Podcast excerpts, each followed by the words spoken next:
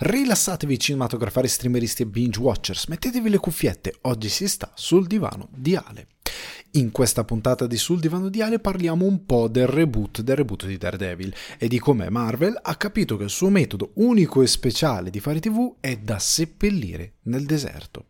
Parlando di cose serie, spero l'abbiate capita, vi porto un po' di chiacchiere con Dan Harmon, il suo passato con Community, problemi con Justin Roiland, quella volta che Zack Snyder lo ha chiamato per un film su Rick e Morty e beh, il futuro di Rick e Morty e mm, il film.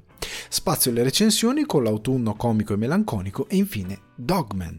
Per chi rimane dopo titoli di coda, l'after show di Sul Divano di Ale, parliamo di registi che mi hanno cambiato. Volume 1, John Carpenter. Chiacchiere, domande e argomenti frizzantini vi aspettano in questa puntata di Sul Divano di Ale. Ragazzi e ragazze, come al solito sono contento di riavervi qui con me, anche se questa settimana meno recensioni ce n'era una che volevo portare, ma alla fine non ce l'ho fatta. Vi porto altre cose, vi porto tante chiacchiere, vi porto tanti titoli di coda. I titoli di coda ehm, c'è questa rubrichetta che i Patreon, almeno chi sta su patreon.com slash sul divano di Ale nel gruppo Telegram, accesso appunto ai titoli di coda, mi dice che ci piace, ci piace questo contenuto che confeziono un po' così con tanto amore, che sono questi, eh, ad esempio questa cosa è nuova, registi che mi hanno cambiato, vi parlo di un regista nelle varie puntate che per, per, via delle cose che ha fatto, per via dei film che ha fatto, mi ha dato una percezione di cinema diverso, mi ha dato anche eh, dei piccoli capolavori, mi ha dato, ha dato a chiunque ami il cinema dei piccoli capolavori o dei grandi capolavori o dei film di culto e hanno, mi hanno educato riguardo il cinema, riguardo le visioni, riguardo tante cose e quindi ne parlo, ne parlo in titoli coda molto liberamente, eh, molto appunto chiacchierando, per, per, in questo caso di Carpenter si fa una bella chiacchierina perché è uno veramente dei miei registi preferiti e uno di quelli che secondo me ha impattato come pochi il cinema americano e in generale eh, l'industria, quindi se ne parlerà attraverso le sue opere, no, non faccio una cosa super pedante del tipo prima parlo di questo film, poi ti parlo di questo film, parlo del regista nel mezzo ci butto dentro i film e ne discuto in base a quello che ha fatto, quello che magari ha cambiato anche a me personalmente come percezione di come fare certe cose, quindi ne parlo così molto liberamente. Quindi se non siete Patreon vi perdete una gran cosa, vi prendete dei, dei contenuti belli, belli interessanti. Però prima di entrare a tante altre chiacchierine belline, momento un attimino serioso perché eh, l'altra mm, sabato notte, se non ricordo male, è arrivata la notizia che è venuta a mancare Piper Lowry, attrice stupenda che ha iniziato la sua carriera negli anni 50 e che molti ricorderanno come eh, Catherine Martell di Twin Peaks, per il quale ha vinto anche un Golden Globe per la sua interpretazione. È un'attrice appunto che è stata principalmente nel cinema, parla negli anni 50, alcuni la ricordano magari per i lavori un po' più... Eh, c'è stato lo spaccone prima, però anche Carrie eh, per il suo ruolo in Carrie, ha ottenuto per entrambi le nomination agli Oscar, era un'attrice molto dotata, molto capace, che ha dimostrato il suo valore in molte occasioni e che ha avuto una carriera mm, non come altri da, da star di Hollywood eh, sempre presente ovunque, eh, sempre e comunque. Ecco, non era quella sua carriera. È stata un'attrice molto più, secondo me, con i piedi per terra, forse sotto certi punti di vista, nel senso che a un certo punto, quando si è sentita meno eh, di continuare a lavorare, è stata molto più tranquilla nel, nel suo, è, un, è, pur sempre un lavoro quindi credo l'abbia presa molto più sotto questo punto di vista. Sta di fatto che è un'attrice è stata un'attrice molto dotata ci ha lasciato ci ha regalato dei, dei ruoli memorabili e la salutiamo le diamo il giusto tributo la salutiamo in questa maniera Ora chiudiamo questo piccolo spazio per ritornare a qualcosa di un po' più leggero, eh, come il suo personaggio di Twin Peaks, quello che si travestiva, faceva il, business, il businessman giapponese con le spalle giganti, capelli lunghi e questo baffetto. Faceva molto ridere quel personaggio, molto surreale proprio da Twin Peaks. Comunque, eh, tornando a noi, ho finito Encounters, ragazzi, ragazzi ragazze, amici dell'ufologia, amici dell'incontro ravvicinato del terzo tipo. Eh, bellissima, io ne ho già parlato settimana scorsa, non voglio riparlare perché le cose le confermo. Voglio aggiungere solo una cosa, gli ultimi due episodi sono incredibili, sono super appassionanti. Ripeto, indipendentemente dal fatto che a voi interessi o meno l'argomento ufologia, però in particolare il quarto episodio, l'ultimo episodio che è tutto in Giappone. La cosa che mi piace di questa serie, ecco, non è neanche, se posso aggiungere una cosa rispetto a quello che dissi nell'altra puntata, non è neanche americano-centrica, nel senso che se voi ascoltate i racconti di UFO, le storie più incredibili, le storie sono tutte americane gli UFO sono solo negli Stati Uniti. I rapimenti più documentati, che poi rapimento più documentato è quello di Travis Walton e ci hanno fatto il film. Non è vero, non è vero. È quello più documentato secondo te. secondo la tua conoscenza, perché c'è quello di eh, Zanfretta, se non conoscete il caso Zanfretta, qualche volta magari ve lo racconto il caso Zanfretta, però se non lo conoscete è un caso incredibile, tutto italiano, documentatissimo perché ci sono rapporti dell'arma dei carabinieri, balistica, c'è di tutto, c'è una montagna di documentazione riguardo il caso Zanfretta che è spaventosa e ci sono delle cose che senza internet alcune cose erano veramente impossibili da costruire, però sta di fatto che il caso Zanfretta è uno dei rapimenti UFO più incredibili della storia e, e, loro però dicono no, no, tutto negli Stati Uniti, tutto negli Stati Uniti, Stati Uniti, Stati Uniti. In verità racconti di UFO, ad esempio, una cosa che eh, so perché ho la mia famiglia praticamente tutta siciliana, in Sicilia ci sono una marea, una marea eh, di, di avvistamenti UFO. Encounters non ci va in Sicilia, però parte da, mi pare proprio dagli Stati Uniti, eh, poi si sposta, tra l'altro mi ha fatto ridere che a un certo punto parlavano di Dublin, dicevo Dublin, e poi vedevo dei scenari, dicevo, ma questo non è l'Irlanda. C'è una città in Texas, se non ricordo male, che si chiama Dublin. Perché negli Stati Uniti è pieno di città con nomi di città europee. C'è Parma, non so quante Parma ci sono. Se voi cercate anche su Google Maps, è pieno. Ma al di là di questo, eh, sono Stati Uniti, poi vanno in eh, Scozia, mi pare, se non ricordo male, eh, poi vanno sempre, forse sempre negli Stati Uniti, no, Sudafrica, cioè, allora, Stati Uniti, Sudafrica, Scozia l'ultima puntata è in Giappone, sono quattro puntate. Qualità, come dicevo, altissima e la cosa bella è che seguono una ricerca e la ricerca, quella che poi non ve la spoilerò, però è molto interessante che già il seme viene piantato nel primo episodio, questa è anche una cosa molto bella a livello narrativo, cioè che si segue l'idea di cercare di far capire che questo incontro con gli UFO e certe interpretazioni degli esseri umani di certe cose probabilmente non, non sono eh, determinate cose che noi crediamo ma potrebbero essere indizi di qualcos'altro. Però è fichissimo, è molto divertente che indipendentemente dal fatto che voi ci crediate meno però molto divertente mi sta piacendo veramente mi è piaciuta veramente un sacco spero che ne faccia una seconda stagione con la stessa qualità perché veramente hanno fatto un lavoro bellissimo. Questa è la miglior docuserie su UFO che io abbia mai visto ne ho viste 2 miliardi. Comunque Encounters incredibile non perdetevela. È cominciato anche Loki ho visto due venerdì, quindi due puntate. Allora, ragazzi, eh, si continua a dire che questa sia la serie migliore della Marvel. Allora, sotto un certo punto di vista, sì, nel senso che anche la prima stagione di Loki era una cosa che aveva abbastanza appassionato. L'ultimo episodio è un gigantesco spiegone di quasi 50 minuti, 40 minuti, non mi ricordo quanto è lungo primo, l'ultimo episodio, che introduce Jonathan Majors ed è una cerimonia per introdurre Jonathan Majors. Ed è comprensibile anche nella misura in cui quel personaggio deve essere il nuovo gigantesco villain dell'MCU, sempre che gli starà in piedi considerando gli scandali e le cose. Comunque, al di là di questo, io trovo trovavo già la prima stagione di Loki un po' un po' traballante per certe cose, però comunque accettabile, molto ispirata al TVA, è molto interessante. Non trovo interessante lo sviluppo narrativo, nel senso che quando vai in queste cose quasi dai confini della realtà, queste cose molto sopra le righe, questo TVA, questo posto in mezzo nel tempo, questo dipartimento, che pre... devi andare molto più, devi tirare fuori delle suggestioni più studiate, più anche un po' più cupe, anche se le rendi un po' leggere e non è cosa di Marvel, non è veramente cosa di Marvel. Cioè, quelle, la, la sigla di Loki con i caratteri di Loki ti, ti, ti, che continuano a cambiare è bellissima, ti fa pensare appunto ai confini della realtà, qualcosa che vada verso il creepy. In verità la serie è super leggera, ma non è solo che è super leggera, è, è che non c'è quel, quel, quell'alone meraviglioso di mistero, di, di, di, di, siamo oltre i confini dell'universo, non c'è quella cosa lì. Secondo me è un po' debole da questo punto di vista. Aveva cose interessanti, ma si sono un po' perse. Come il fatto che i, i poteri di Loki si accendono e si, spegnono, e si spengono, non spegnono, a esigenze di sceneggiatura. Cioè nel, pri, nel secondo episodio lui li usa estensivamente, dice ah ma Loki ha ancora i suoi poteri da ehm, dio dell'inganno.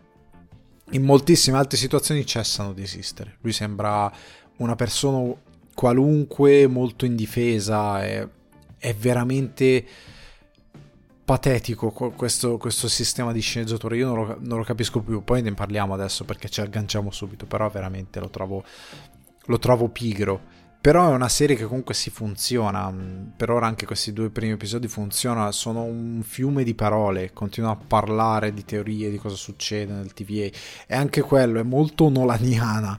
Nel senso che ti investono di dialoghi che sono spiegazioni dell'universo. Ed è un po' faticosa da guardare. Perché i personaggi si perdono un pochettino e anche quello che succede a livello emotivo per il TVA che ha realizzato determinate cose in questo episodio è troppo fragile. Non, non l'ho trovato, è proprio buttato lì. È servito un po' lì. Mi, lo vorrei, lo guardo come se fosse Gotham, ma non mi soddisfa come Gotham. Vi spiego. Gotham era una serie che poi col progredire delle stagioni si è buttata sempre più in cacciara perché sfortunatamente quando sono di mezzo quel personaggio lì che ora non mi ricordo mai della televisione le cose possono andare solo ed esclusivamente in cacciara però Gotham era una, una serie che aveva del potenziale con una sua messa in scena gotica interessante con tante cose interessanti. Il problema è che nel progredire si è fulminata si è fulminata tanto. Però al di là di quello era un buon rumore di fondo Gotham da guardare una serata in cui sei stanco, te la metti su, te la guardi e sei contento, ok?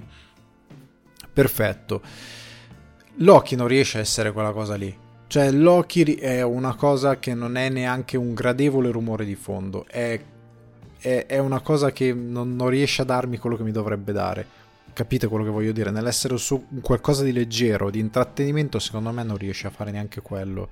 È una cosa un po' che da un lato vuole essere un po' pretestuosa, però non vuole spingere il pedale, non vuole andare da, davvero verso qualcosa di eh, così affascinante, non è niente e nel suo essere niente non, non, arriva secondo me, non arriva proprio al pubblico, per me non, non, può arrivare al pubblico e dire oh che bello, ho visto un altro episodio di Loki, sono, sono contento, lo guardi ormai per inerzia che è quello che si fa con quasi tutto quello che fa MCU e veniamo ad MCU perché è uscita questa notizia riguardo il reboot del reboot di Daredevil.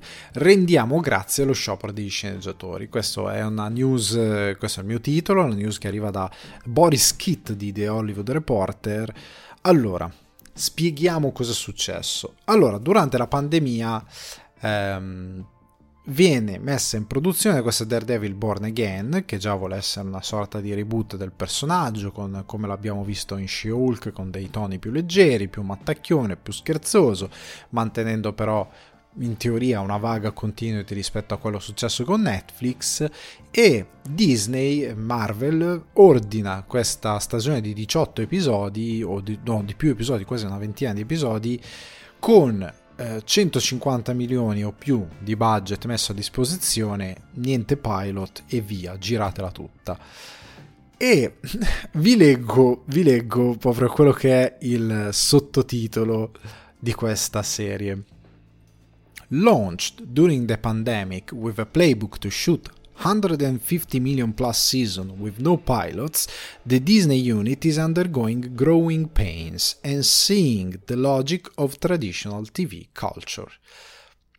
Ovvero, hanno buttato questa cosa in pandemia con questi 150 milioni e più di budget senza pilot per testare la serie e Disney a questo punto sta incontrando del, delle, delle frizioni e sta ri- rivalutando la logica della TV tradizionale, la cultura della TV tradizionale, quando invece è l'unica cultura. Ora, io qua rido.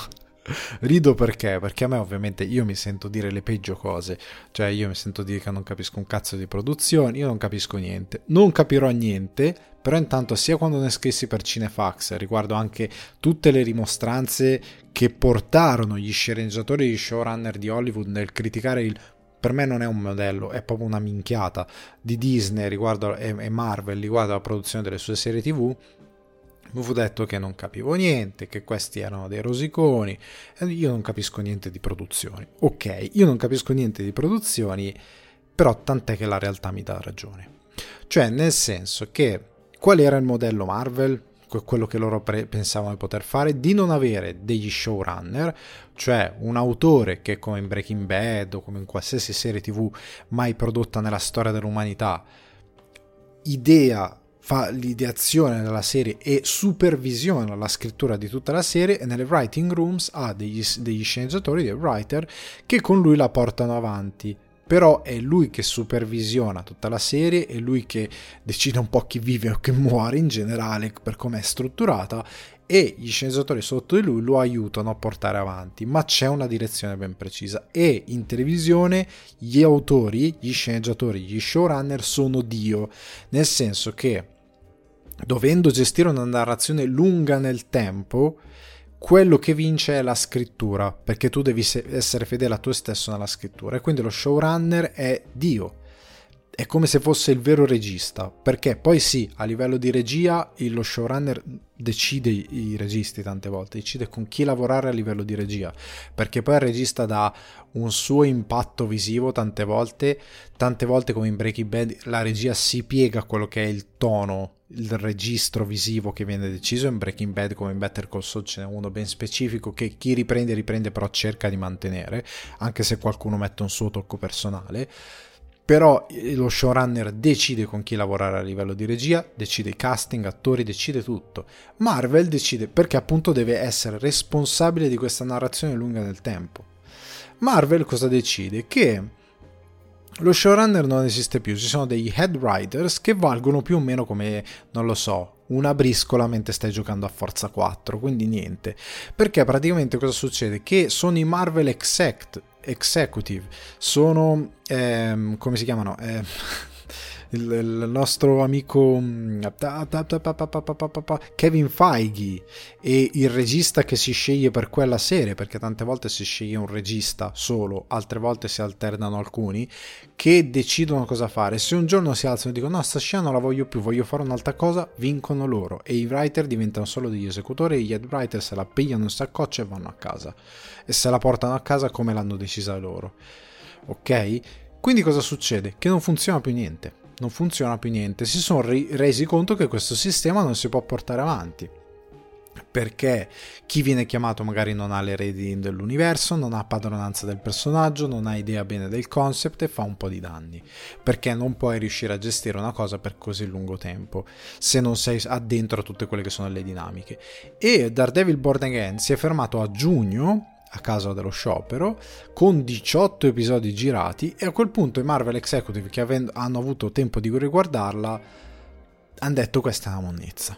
È una monnezza perché praticamente a settembre in silenzio hanno licenziato i due head writers che sono Chris Ord e Matt Corman. Saluta il regista che era sta- i registi che erano stati o solo uno mi pare per gli episodi che mancavano per quello che è stato chiamato un significant creative reboot della serie ok? Quindi vengono mandati a casa e si riparte. Ok, perché si sono resi conto che non funzionava. È chiaro perché i Pravettoni Studios, come ormai li possiamo ribattezzare, si sono resi conto che il loro modello non funziona e se ne sono resi conto stando dai report, quello anche scritto in The Hollywood Reporter da She-Hulk. Perché nel momento in cui tu lavori in questa maniera qui, quella che vi ho appena spiegato, quindi senza uno showrunner, senza qualcuno che abbia le redini di quello che deve essere la direzione narrativa e che non, non, un, che non dà un tono effettivo alla serie, cosa succede? Che tu sei in mano a, al niente. E quindi soprattutto tu parti con delle serie che non hanno un pilot e il pilot serve per capire se la serie sta funzionando, se il tono è forte. Perché tante serie noi ormai le guardiamo e diciamo... Mm, episodio non è proprio... Perché? Perché? Non c'è l'esigenza di fare un pilot forte che conquisti non solo gli executive che devono dare il via libera alla serie, ma anche lo stesso pubblico. Ormai il primo episodio è una formalità, è l'inizio della storia e tante volte non hai i giusti ganci per tenerti appassionato, per agganciarti alla storia e tenerti lì. Quindi cosa succede? Non c'è un pilot, si parte subito con 150 o più milioni a stagione, non c'è uno showrunner, ci sono degli head writers e i film executives sono quelli che decidono e gestiscono la serie. E uno degli imperativi, da quello che si legge, è che post production e reshoot sono quello che servono per sistemare quello che non funziona, un po' come fanno nei film. Quindi cosa succede? Questa cosa non va aggiustiamo in post. Da quello che ho letto, la cosa che avviene sempre sul set è questa. Questa cosa non funziona. Sì, vabbè, poi in post aggiustiamo. Tutto così. Sì, vabbè, al massimo facciamo dei reshoot se non funziona. Non c'è quel filtro a monte che fa un qualsiasi ottimo creativo anche nel cinema, perché nel cinema non è normale che si dica si fissa in post oppure facciamo dei reshoot. Non è normale. La normalità, se noi guardiamo la storia del cinema fino ai primi anni 2000, eccetera, eccetera, ok? Guardiamo a tutti i grandi registi, è che loro hanno talmente tanto materiale, talmente tanto ben eh, elaborato a monte, che loro arrivano in post produzione che al massimo devono togliere cioè loro arrivano in post produzione, hanno dei cut, parlando di cinema, magari di 5 ore, perché hanno tanto di quel materiale che possono fare dei cut di 5 ore, e poi ovviamente lo vanno a asciugare, a tagliare, a rendere la versione migliore di quella storia e ti portano al cinema quello che ti devono portare, che sia di 2 ore, di 3 ore, di 1 ora e 40, quello che è. Arrivano così ma loro col budget che gli viene dato e che hanno concordato e col tempo che hanno avuto hanno girato molto più materiale di quello che gli serve perché tu devi essere comunque coperto. Non devi fare reshoot, non devi aggiustare in post. Poi ci starà che in post produzione magari ti dà una mano per qualcosa, ma tu in teoria deve essere la misura più di emergenza del mondo. Tu in teoria nella storia dell'audiovisivo fino a qualche anno fa, fino a prima di Marvel, non esisteva questa logica. La logica era che tu arrivavi in post produzione e avevi tutto pulito. Poi al massimo si asciugava, non si, non si andava indietro. Questa era. Ora che in televisione, che è incredibilmente costosa, come al cinema funziona anche così, poi è inutile che non si vuole pagare la gente o che si dice, eh, l'industria è diventata troppo costosa. La fate diventare troppo costosa, lavorando male è questo il punto. Se tu lavori male, spendi tanti soldi. perché se devi aggiustare in post produzione a poco tempo, se devi fare reshoot hai poco tempo, richiamare reattori, gli attori, non i reattori, gli attori, i scheduling conflicts, quindi attori che hanno già altri accordi per altri progetti, quindi devi rimandare le cose perché quello può solo tot ora, tot data, devi fare un casino e il tuo prodotto finale com'è? Mediocre e in Marvel succede così, succede che poi ci sono dei problemi creativi, come è stato detto sul set, critiche molto aspre da parte del pubblico, critica eh, anche della, quella, della carta stampata. E si è deciso appunto di tornare a una televisione più, più tradizionale e loro hanno detto stiamo cercando di far sposare la cultura Marvel con la cultura della TV tradizionale, questo ha detto Brad Winderbaum, capo della divisione streaming, televisione e animazione di Marvel. Come possiamo raccontare storie in televisione che onorino quanto il grande, di grande c'è nel materiale originale. Allora, la cultura della TV tradizionale non impedisce in alcun modo alla Marvel di raccontare le sue storie. Cioè questa cosa che loro hanno deciso in modo del tutto arbitrario è una balla cioè, l'hanno deciso, sapete perché? Perché Marvel e Kevin Feige non lasciano il controllo del loro universo a nessuno. Kevin Feige è il dittatore di questo, di questo universo, decide tutto lui, decide tutto con gli executive Disney e non c'è una possibilità di sviluppo creativo.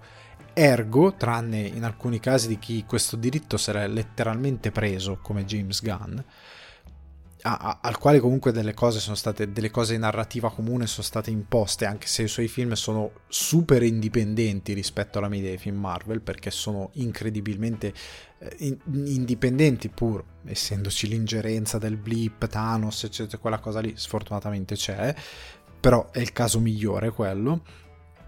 Però in linea di massima Kevin Feige non lascia il controllo delle crea- delle, del, dell'universo a nessuno neanche discutendo a monte, che è una cosa assurda perché nel fumetto invece si fa.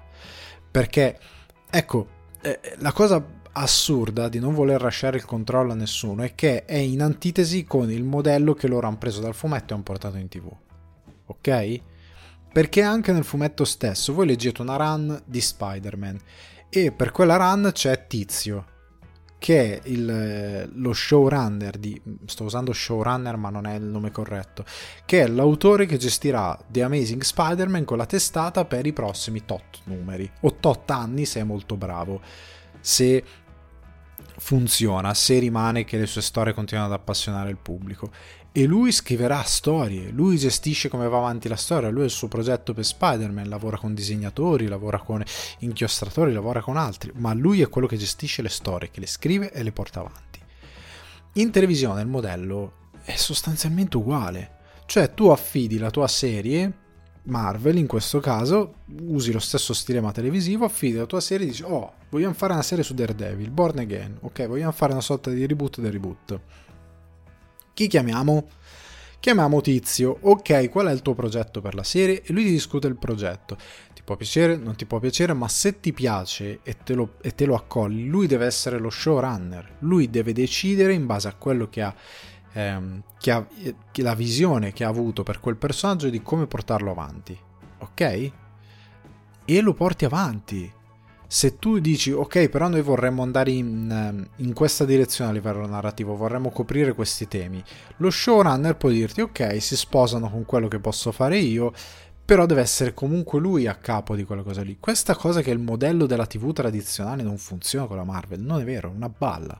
È semplicemente che loro vogliono avere il controllo creativo delle IP. E i risultati li abbiamo visti. Moon Knight è orribile, è orribile sotto ogni punto di vista, dall'inizio alla fine. E la scrittura è la cosa peggiore di Moon Knight. Stessa cosa per She-Hulk, stessa cosa per eh, tutto quello che si è visto in televisione come eh, ne parlavamo con Fury e leggevo appunto su The Hollywood Reporter parlavano molti contrasti proprio sul set di Fury ehm, e, questa cosa appunto che si aggiusta in post sul set di Fury era la regola base da quello che ho letto non, perché non c'è una visione di insieme non c'è una direzione creativa non c'è una scrittura a monte che tenga le redini dello show e Kyle eh, Bradstreet, vincitore di un Emmy per Mr. Robot, che era sul set di Secret Invasion, è stato cacciato perché lui non era d'accordo con quello che stavano facendo. Io ascolterei uno che ha vinto un Emmy e che ha fatto una delle serie tv più interessanti degli ultimi dieci anni. Magari gli darei un ascolto, magari ne sa un po' di più, no? Di chi ha fatto She-Hulk, cioè con tutto il bene, magari ne sa un po' di più non c'è quest'idea di base. Questa cosa di utilizzare la TV tradizionale non è la TV tradizionale, è il modo in cui si, si gestisce la serialità e si, si gestisce in un determinato modo, appunto come spiegavo prima, perché in una storia continuativa lunga tu devi avere una determinata coerenza e soprattutto devi avere devi parlare una grammatica che riguardi una serie che si espande nel tempo. Se tu stai seguendo una determinata linea, devi seguire determinati personaggi e la loro crescita e a metà dici non mi piace questa cosa, cambiamola, che è quello che fa la Marvel, perché il regista che hanno scelto per quella puntata si sveglia dice così e Kevin Feige sì, sì, sì, dai, cambiamola, non piace neanche a me. E cambiano a metà percorso e fanno una cosa completamente senza senso. Raga, fa schifo la storia. Eh, è tutto mediocre quello che abbiamo visto per ora in tv della Marvel. Non funziona. È molto spesso è noioso. Ha sempre la stessa struttura, non ha niente ha davvero identità. Quando invece il Daredevil di Netflix, di Drogodard, eccetera, eccetera, aveva una sua identità. Era uno show che era migliorabile, sicuramente, anche la, la, la, stagione migliore aveva cose da migliorare perché Netflix anche ci investe quello che ci investe però è seriamente una serie che aveva una sua identità che aveva una sua forza il Daredevil visto in She-Hulk non ha identità non ha forza. Era anche nel provare a riprodurre eh, molto male alcuni degli stilemi anche solo di combattimento era posticcio era c'è quella scena non me lo dimenticherò mai sembra un, uno studio dove facevano battere Roberto per Bim Bum Bam con delle luci anche brutte che facevano venire fuori tutto posticcio lui che combatte la scena di combattimento è brutta proprio brutta e posticcia, si vede che il ritmo non funziona della scena, lì, lì si vede che tu fai tutta una stagione così. 18 episodi avevano già girato, sarebbe stata tutta così perché poi da quello che, ehm, che riporta Hollywood Reporter il problema era che primo di episodio 4 non si vedeva Daredevil era una sorta di legal eh, drama dove non c'erano azione, violenza e appunto fino, a, fino al quarto episodio non compare Daredevil. È una sorta di pappone legale. E ma il personaggio dov'è? Cioè c'era già questo problema. Quindi il loro piano ora a questo punto è di tenere le scene che hanno già girato alcune e di cambiare corso e correggere con dei nuovi autori, con Corman e Horde che diventano executive producer delle, di questa serie, della prossima serie, a quanto pare hanno già due serie pianificate, e quindi ora si vedrà come la correggeranno. Però questa scusa del cavolo che la TV tradizionale dobbiamo trovare un modo per adattarla. La TV tradizionale fatta, cioè, raga, il modello è lo stesso del fumetto, più o meno adattato alla TV, perché per gestire storie continuative deve avere qualcuno che abbia una visione d'insieme, che conosca i personaggi, che sappia come farli crescere. Volete fare delle serie TV che funzionano? Fate quello che f- succede anche nei fumetti.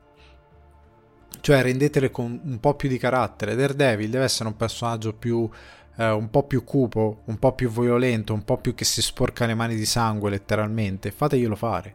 Fateglielo fare poi non esclude che lui quando deve fare delle collaborazioni con altri eroi gliele potete far fare magari alleggerendo un pochettino i toni però senza snaturare il personaggio perché in Shulk è completamente snaturato il personaggio è, è imbarazzante quanto poco funziona Daredevil in quel contesto. È, è, un, è una versione di Daredevil che può anche funzionare ma non gestita in quella maniera non gestita in modo così ridicolo. Eh, io credo che veramente qua il mea culpa debba essere molto più forte. Si debba dire, ok, non, non, abbiamo saputo fare televisione, perché anche con WandaVision così. Le serie Marvel hanno tutte le stesse cose. Parte con una premessa interessante, poi siccome non c'è nessuno che la sappia portare avanti, la premessa si sfilaccia e il finale è orribile. È sempre così.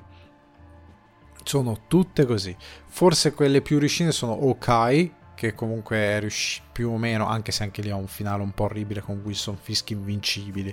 Comunque ci sono delle cose che non funzionano, però indicativamente la portano a casa. Ce ne sono alcune della Marvel che più o meno si portano a casa, ma molte altre sono complete, la maggior parte, anzi la verità sono dimenticabili, sono buttate lì, hanno una Moon Knight è una cosa io non so come non si sono resi conto che non funzionava niente di quella serie, ma proprio niente, a parte il costume che è bello, però il resto non funziona niente, è, è imbarazzante Moon Knight, tutto quanto quello che hanno messo in scena.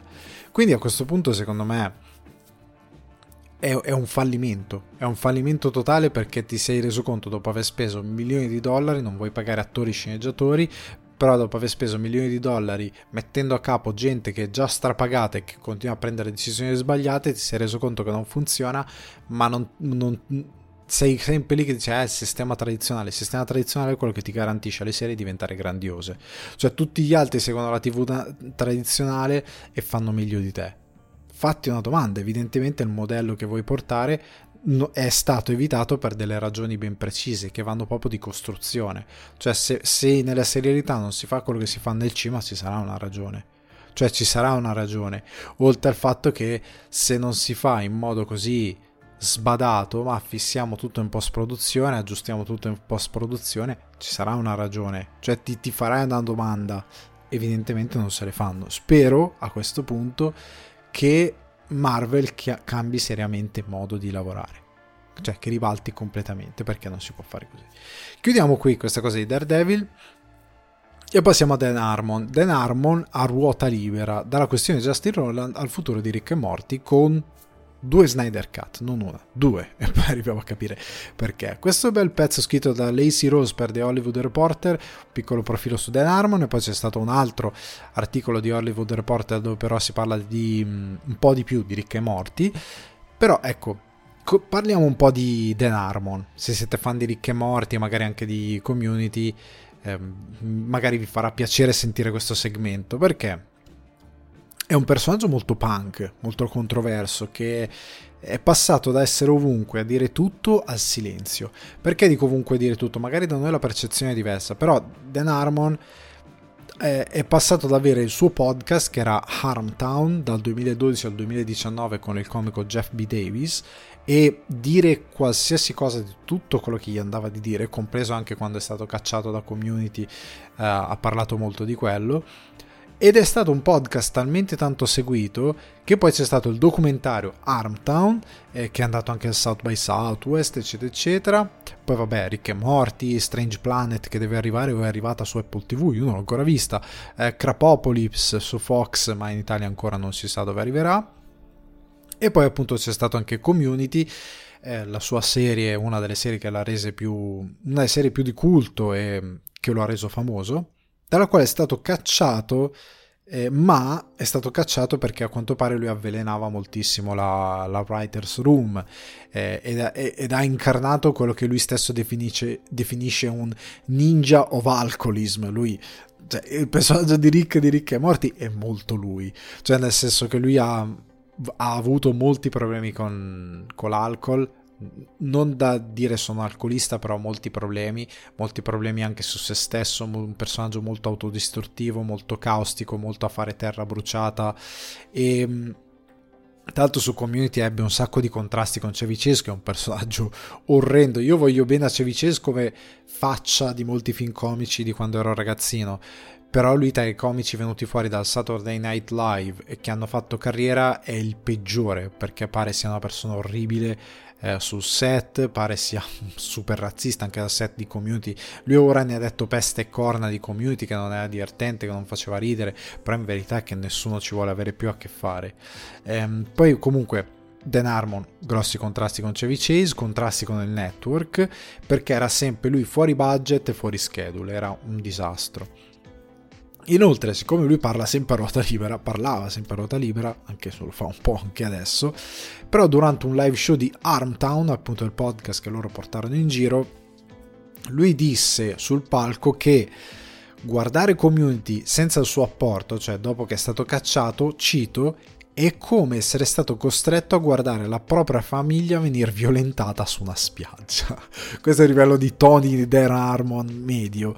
Ehm, e a quel punto all'epoca NBC e Sony eh, lo forzarono a rilasciare delle scuse ufficiali che lui rilasciò ed è stato un periodo terribile quel, di quella fase della vita di Dan Harmon perché era perennemente soggetto a attacchi di panico, eh, ha, ci ha perso il matrimonio, e, ehm, però guadagnato diciamo, un supporto terapeutico perché lui andava a queste, ehm, questi incontri di coppia praticamente e finito il matrimonio lui ha guardato il terapeuta e ha detto senti ma tu fai anche ehm, cioè aiuti anche le persone anche che non sono in coppia o perché se aiuti anche chi non è in coppia io continuo visto che mi sa che ho bisogno un po' di, di parlare con qualcuno? E per lui ora che si è un attimino dato una regolata negli ultimi anni, dice che Community è anche uno dei progetti che vuole essere una sorta di redenzione per lui eh, e anche dare qualcosa ai fan che vogliono tanto bene a questo show. E, e vuole dimostrare anche di essere una persona diversa, anche perché lo ha fatto già eh, nel recente passato, però ad esempio nel 2018 durante il Me Too ci fu Megan Guns, che è una delle autrici di It's Always Sunny in Philadelphia, anche la voce che c'è sempre nel podcast, se ascoltate il podcast, che praticamente si aprì moltissimo riguardo il comportamento di Harmon. Dice che dopo che lei eh, lo ha rifiutato, perché lui ci provò con lei, lei lo ha rifiutato e, lei, e lui ha iniziato a a trattarla come spazzatura. Lo dice Harmon stesso, ha detto l'ho trattata come spazzatura. Quando venne fuori questa cosa, lui ha immediatamente riconosciuto i suoi errori. Lui è uno che mi pare che aveva, sì, aveva ancora il podcast perché è 2018, lui ha dedicato 7-8 minuti del programma a dire le cose che ha fatto dispiacevoli e a chiedere scusa perché ha detto no, il mio comportamento è stato inaccettabile, l'ho trattata appunto come spazzatura, l'ho trattata male, ho sbagliato, non è stato giusto quello che ho fatto. E Harmon è, è un personaggio appunto un punk, però che sa riconoscere i suoi errori da, da, cosa, da questo punto di vista. E venendo a Ricche e Morti, che è quello per il quale probabilmente molti di voi sono qui, anche perché deve uscire la nuova stagione, Harmon dice che lo vede molto poco come il suo show perché eh, l'idea di Justin Roiland fu vincente perché Roland disse facciamo questa cosa, io avevo fatto, lui aveva fatto questa parodia di Ritorno al futuro eh, e disse riprendiamo sta cosa e facciamola di nuovo, ok? Però ci facciamo una serie. E, però senza essere più parodie di Ritorno al futuro, ma semplicemente due personaggi originali. E Harmon dice: Ok, va bene. Iniziano a fare questa cosa. Royland, il tono di Royland, anche se guardate Solar Opposite e le altre cose, si vede tantissimo che è suo. Però dopo stagione 2 eh, Harmon alza l'asticella e inizia a volere uno staff di autori che li supportino però ovviamente non vuole cancellare quello che è il suo, ehm, il suo, rapporto con Justin Roiland, ok? Vuole tenerlo sempre ben a bordo, anche perché voce dei personaggi, eccetera, eccetera. Lui voleva tantissimo che il contributo del suo collega fosse lì. Però c'è stato qua un primo conflitto e leggo quanto dice Harmon.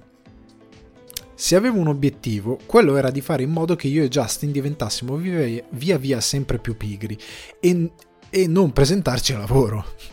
Eh, quello era il sogno. Saremmo stati queste ricche menti creative. Royland, tra, tra, parentesi, poteva spuntare e dire: E se avessimo un genio con un culo al posto del pene? E io avrei detto: Sì, e in più faremmo commuovere la gente e a questo manderà la gente fuori di testa. Una storia su un genio con un culo pene, ma vinceremo un Emmy e sarà ironico come mai prima. E all'improvviso mi rendo conto che la sua visione della cosa era: Oh, Harmon ha portato i suoi autori e. Eh, amico, non era come la vedevo. Sostanzialmente il contrasto era perché Royland porta i suoi autori e quello che lui vuole fare è che lui e Royland sono i super showrunner con le mega idee, con i, i concept, gli high concept, e poi gli autori lavorano un po' per loro, scrivono un po' per loro, magari rifiniscono quello che loro scrivono, buttano giù delle cose, però loro di essere molto più riposati perché loro, in particolare eh, Harmon, è molto dedicato alla scrittura, quindi per lui è molto importante curare questo aspetto fino all'ossessione e quindi voleva iniziare a rilassarsi un po'. Mentre Royland durante la stagione cresce sempre più, diventa sempre più infelice e sempre meno coinvolto mentre Harmon appunto è ossessionato dalla qualità dello show e la writer room per sua stessa missione diventa un po' meno leggera perché lui è superstar ossessionato e lavora fino ad ammazzarsi e con lui anche le altre persone fa lavorare fino ad ammazzarsi. Roland e Harmon si confrontano, però c'è eh, Mike Lazzo, che è capo di Adult Swim, che ricorda questa cosa. Dan era nella writer's room e Justin passava tempo facendo correre macchinine telecomandate per lo studio. Per Lazzo lo show è molto legato alla scrittura dei personaggi e questi sono la forza di Dan Harmon, ricordo. Ricordo la frustrazione quando non arrivavano le sceneggiature in tempo, ma quando arrivavano erano dei capolavori. Quindi cos'è la storia? Che Justin Roiland sì si è confrontato con il suo collega però il problema è che lui passava veniva in ufficio faceva correre macchinine telecomandate e se ne un po' fregava di stare nella writer's room cosa che non è proprio ideale. A questo punto stagione 3 le cose si mettono male. Roiland smette di presentarsi e mettono di mezzo un mediatore per poter parlare con Roiland perché non si presentava più. Ma nonostante Harmon voglia che la cosa funzioni e che Roiland sia felice le cose non vanno, non vanno proprio bene, però migliorano brevemente perché dal 2019 poi c'è la fine del rapporto, cioè l'ultimo rapporto che avviene tra i due via messaggio. Perché praticamente eh, loro hanno un deal per 70 episodi. Perché all'epoca il problema di Rick e Morty qual era? Lo stesso di molte serie. Cioè che vengono rinnovate di stagione in stagione. E quindi tu lavori senza stabilità non, non sai se devi chiudere, se devi andare avanti. Poi finalmente hanno un deal per 70 episodi, che sono, considerando che Rick e Morty ha 8-10 episodi a stagione, è tantissimo. Quindi loro sono stra... ok, ce l'abbiamo fatta, possiamo lavorare. E Harmon decide di assumere Scott Marder come showrunner. Quindi lui supervisiona le parti creative, sempre nella writer's room, ma ha uno showrunner che lavora per lui, che tira le fila e che tiene il, um, il, il contesto ter- narrativo lo porta avanti. Quindi Harmon ha fatto quello che voleva fare, il sogno, cioè di lavorare un po' di meno, alleggerire i toni all'interno della writer's room e al tempo stesso di avere qualcuno che supervisioni la cosa, cosa che lui non, non si sente tanto in, in, grado di poter fare come fa uno showrunner che, tiene, che tira tutto le fila e eh, garantisce che il lavoro arrivi quando deve arrivare. Quindi a questo punto per Harmon Rick e Morty è un po' in banca, cioè nel senso che c'è il potenziale, lui dice, per farlo funzionare come i Simpson, cioè potenzialmente da qua a altri vent'anni Rick e Morty potrebbe continuare a esserci. Peccato che a quel punto arrivano le accuse verso Royland, che se ricordate se ne parlò, Roland fu accusato di violenza domestica, se non ricordo male. Cadono in processo, però nel frattempo perde tutto, tant'è che la nuova stagione Solar Opposite non avrà le voci, la stagione di Rick e Morty non avrà la sua voce, ma nel frattempo arrivano, questa cosa non la sapevo, arrivano nove altre accuse tra violenza sessuale, molestie di vario tipo. Quindi Royland ormai viene sostituito completamente. Ora il, il quadro su Royland è un po' più chiaro perché il rapporto di fiducia si è infranto perché Royland sono anni che effettivamente è vero ha smesso di dare un contributo su Ricche Morti perché non si presenta neanche più. Non ha più rapporti con loro. Ha fatto delle cose molto particolari, molto a questo punto un po' poco chiare, per le quali il personaggio diventa molto più eh, in ombra, molto più scuro. E a questo punto, colpo di scena, Ricche Morti però sembra in ottima salute perché Armon nel frattempo ha portato avanti il suo progetto di rendere Ricche Morti virtualmente eterno, ma soprattutto di metterlo in mano a persone che lavorano con lui, ma che lavorano per portarlo avanti come si deve. E qui arriva in, ehm, in gioco Warner Bros. Perché Warner Bros. un giorno va da Harmon e dice: Senti, facciamo un film.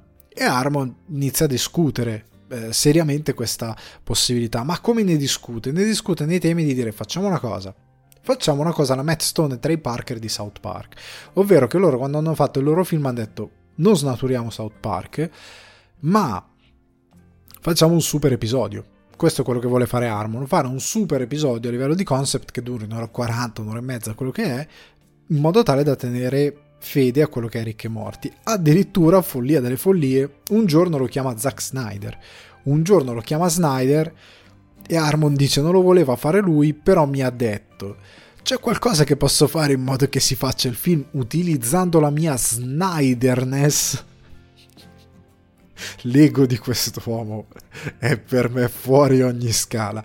Comunque, Snyder è super fan a quanto pare, e, poi Harmon eh, continua scherzando, ovviamente, dicendo: quindi il film di Rick e Morty esce appena Zack Snyder ritorna dalla sua vacanza, perché voglio partire dallo Snyder Cut del film e poi voglio la Director's Cut della Snyder Cut, così possiamo avere un film di Rick e Morty di 6 ore e poi altre 3 ore in bianco e nero. come, come, capite è molto punk Aaron, cioè lui rispetta tutti, vuole bene a tutti, però se deve prendere per i, per i fondelli qualcuno non si tiene, cioè lui qua Snyder lo ha preso per i fondelli tantissimo, con tutto che Snyder appunto lui lo dice, non lo vuole fare il film, però già sa sta cosa e, e, lui lo ha preso impietosamente in giro. Quindi il 15 ottobre, in verità adesso è già uscito mentre ascoltate, è uscita la settima stagione ma per quanto riguarda il film, ecco, a quanto pare, lasciando stare Zack Snyder, l'incontro con Warner è stato positivo, nel senso che lui dice ehm, che è stato positivo e che l'idea è quella un po' discussa sopra.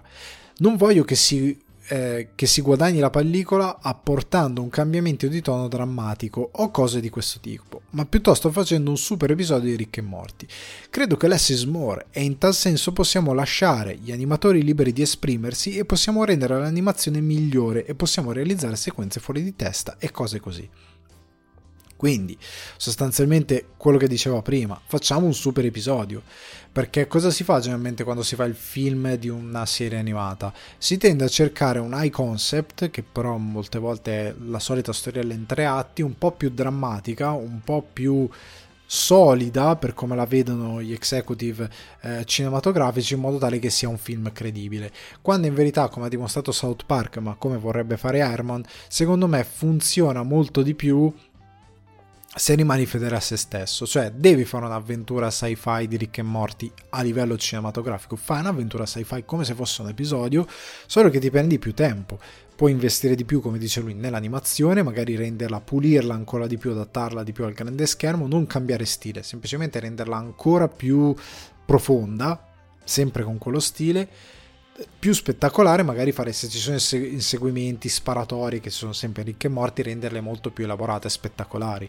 Quindi avere un'azione di quel tipo sci-fi ma avere anche l'ambizione di non lo so fai ricche e morti fai una sorta di parodia di Blade Runner però la ricche e morti e ci fai una cosa folle.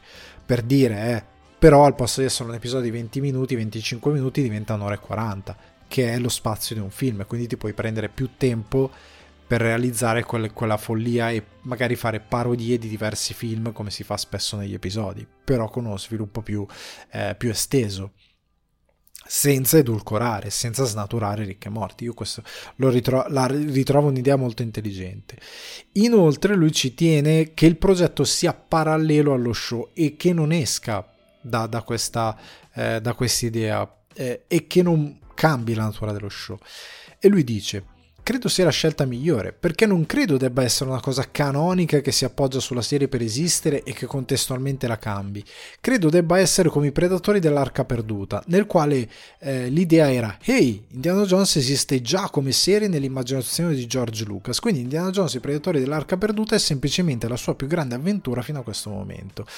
Quindi mi sembra la cosa più corretta, cioè io voglio fare un film che sia esattamente come un episodio di Ricche e Morte, quindi che però non cambi il canon della serie. Cioè un'avventura che sia una sorta di stand alone ed è una delle tante avventure di Ricche Morti, che si può inserire perfettamente all'interno eh, del, de, della narrazione senza modificarne per nulla gli eventi, senza senza ecco, avere al suo interno un evento così grande che cambia la timeline di ricchi e morti della serie. Cioè che tu se non ti sei guardato il film non sai che cazzarola sta succedendo della serie o viceversa. Tu semplicemente guardi eh, il film, ma film di ricchi e morti, ti diverti, porto, porti a casa e sei super contento. E basta così. Secondo me funziona. Appunto lui fa l'esempio di Indiana Jones perché Indiana Jones non è che è... tu hai chissà eh, quale background riguarda Indiana Jones, è la sua bra- più grande avventura fino a quel momento, basta, posto così. Cioè, hai l'introduzione del personaggio, ma non hai un bisogno di un enorme um, background uh, che ti porti avanti l'avventura. Inoltre lui, vabbè, dice una cosa, di non panicare, perché non sta finendo e Morti, sono due stagioni che sono già, te- già state ampiamente scritte e pianificate, e poi, come detto prima, eh, lo show è pensato per andare avanti, lui dice anche per 100 stagioni, cioè potrebbe andare avanti all'infinito. Però, volendo pensare a una possibile conclusione di Ricchi e Morti, Harmon dice questa cosa. Sarebbe qualcosa come Morti che compie 15 anni e trova una ragazza che gli fa sorgere il desiderio di sentirsi indipendente, come individuo. Quindi tutto crolla perché Morti vuole essere solo un teenager e crescere. Eh sì, forse i 15 anni di Rick e Morti sono la catastrofe, il Titanic che affonda. Quindi l'evento scatenante della fine di Rick e Morti potrebbero essere i 15 anni di Morti, che diventa un po' più un individuo, vuole essere un teenager, trova qualcuno che gli fa credere che mm, sì, gli dà fiducia in se stesso e quindi dice "Ma sai che c'è, io mi sono rotto le balle di queste avventure dello spazio, eccetera, eccetera, voglio fare la mia, eh, la mia vita e abbandonare tutta questa situazione". È molto interessante come idea, può essere una conclusione Ganza, secondo me può essere una cosa molto molto molto interessante, però ecco, questo è un po' il futuro di Rick e Morti e questo è un po' Dan Harmon come personaggio, riassunto molto molto molto in breve. A me piace come personaggio, è molto particolare, è, è, è geniale al tempo stesso, ma è anche un, un genio che è riuscito a fare i conti un po' con i suoi demoni per certi versi, pur rimanendo fedele a se stesso, perché come prima appunto non è che si è tirato indietro da prendere in giro Zack Snyder perché ora non è più punk, no, ha lavorato su se stesso, non diventa più caustico con gli altri, non distrugge gli altri di lavoro per raggiungere determinati standard di perfezione, ma piuttosto sviluppa un sistema intelligente per poter permettere alla sua creatività di fluire senza devastare gli altri e devastare se stesso. E contestualmente ha imparato come anche dosare la sua causticità, la sua comicità in modo tale da non essere un hassle, non essere un, quella cosa lì. Comunque, personaggio stra interessante, a me piace tanto. Abbiamo una domandona questa settimana, una domandona che è un po' ricorrente, questa qua è un dubbio eterno da parte del pubblico. Tornerò a, fare, a estendere le domande anche a chi ascolta, perché appunto i Patreon hanno la priorità priorità per le domande, ma non hanno il diritto assoluto, esclusivo e totale alle domande. Quindi tornerò magari ad estendere le domande. Però Claudio, è uno dei Patreon, mi scrive, Bertelle mi scrive, ciao Ale, eh, visto che parliamo di remake, in verità parliamo di reboot, non remake. Claudio, errore, errore Claudio, parliamo di reboot, non remake. Comunque, di remake ti chiedo qual è il remake che proprio ti manca, ovvero di quale film poco riuscito vorresti un remake fatto come si deve e se vuoi anche da chi e perché. Allora, il remake che proprio mi manca, risposta brutale, nessuno. Nel senso, eh, vado ad argomentare perché sennò sono Dan, Dan Harmon precura. allora, perché dico nessuno? Perché non manca davvero nulla. Cioè, nel senso che eh, il principio per il quale si usa sempre le storie sono quelle, si rimaneggiano più o meno, anche se qui e là c'è qualche idea un po' più ispirata di un'altra o qualche idea un po' più originale di un'altra perché cambiano i tempi, però le storie sono più o meno quelle, anche le idee originali tante volte si basano su archetipi che esistono già. Però il punto è quello di perché fare un remake? Perché magari il concept era ganzo ma è stato sfruttato male. E però molte volte se succede questa cosa significa che la base è interessante ma tutto il resto a livello di sviluppo va buttato giù e rifatto. Quindi se rifai riparti da zero. Quindi a quel punto dici cambi protagonista, ambientazione e riscrivi tutto. Tieni giusto giusto il concept di base che rimaneggi moltissimo. Tuttavia io ritengo che ci sono dei casi particolari ehm, di adattamenti fatti male o semplicemente di idee che l'idea è quella, sostanzialmente quindi se la rifai fai un remake perché l'idea è m- molto solida e quindi se la rifai fai un remake e quindi in quel caso magari un remake secondo me ci starebbe. Eh, però sono dei casi un po' particolari. In linea di massima io dico, ah, guarda questa idea molto ganza, ehm, di tipo, esempio, scusate la voce, prendiamo In Time di Nicole. È un'idea che alla base ha un archetipo di protesta sociale che conosciamo. Il livello di struttura della storia è Bonnie e Clyde, ok? L'idea originale cos'è? Il fatto che siamo in un futuro in cui la moneta è il tempo, il tempo ti rende immortale perché più hai tempo più campi in eterno, se finisci il tempo muori, anche se tu hai 25 anni a livello fisico, ok? Perché non invecchi più. Ok, questa è la situazione di In Time. È un film bellissimo in time, io non lo rifarei, lo lascerei esattamente così com'è, per me non va rifatto, però è per farvi un esempio di eh, una trama molto originale. Se tu tocchi quella trama, devi per forza fare un remake, nel senso se prendi quel concept, stai facendo un remake, perché lo stai copiando paro paro. Cioè se parti dal concetto che la, la, il tempo è valuta, tu praticamente stai prendendo in time poi puoi fare uno sviluppo diverso, non, puoi fare, non fai Bonnie e Clyde, fai qualcos'altro, però eh, il concept è quello. Certo, ci puoi fare una cosa completamente originale, cioè la moneta, il tempo è sempre, è letteralmente eh, denaro, il tempo denaro, questa metafora capitalistica, ok, però magari ci fai eh, una cosa alla cyberpunk cioè fai una serie dell'ambienti o un film ambientato in quel mondo lì, quindi mischi due concept, li metti dentro uno e fai questo mondo così, per dire. O appunto eh, hai Ghost in the Shell, vuoi ragionare sull'anima, eccetera, eccetera, tu puoi prendere l'idea che in un futuro alternativo uno si può, come Cyberpunk, modificare talmente tanto da campare 300 anni, no? E quindi ti inizi a chiedere l'anima, che cos'è la vita eterna. Sono archetipi che esistono già, ma tu li vai a reinterpretare attraverso altre suggestioni.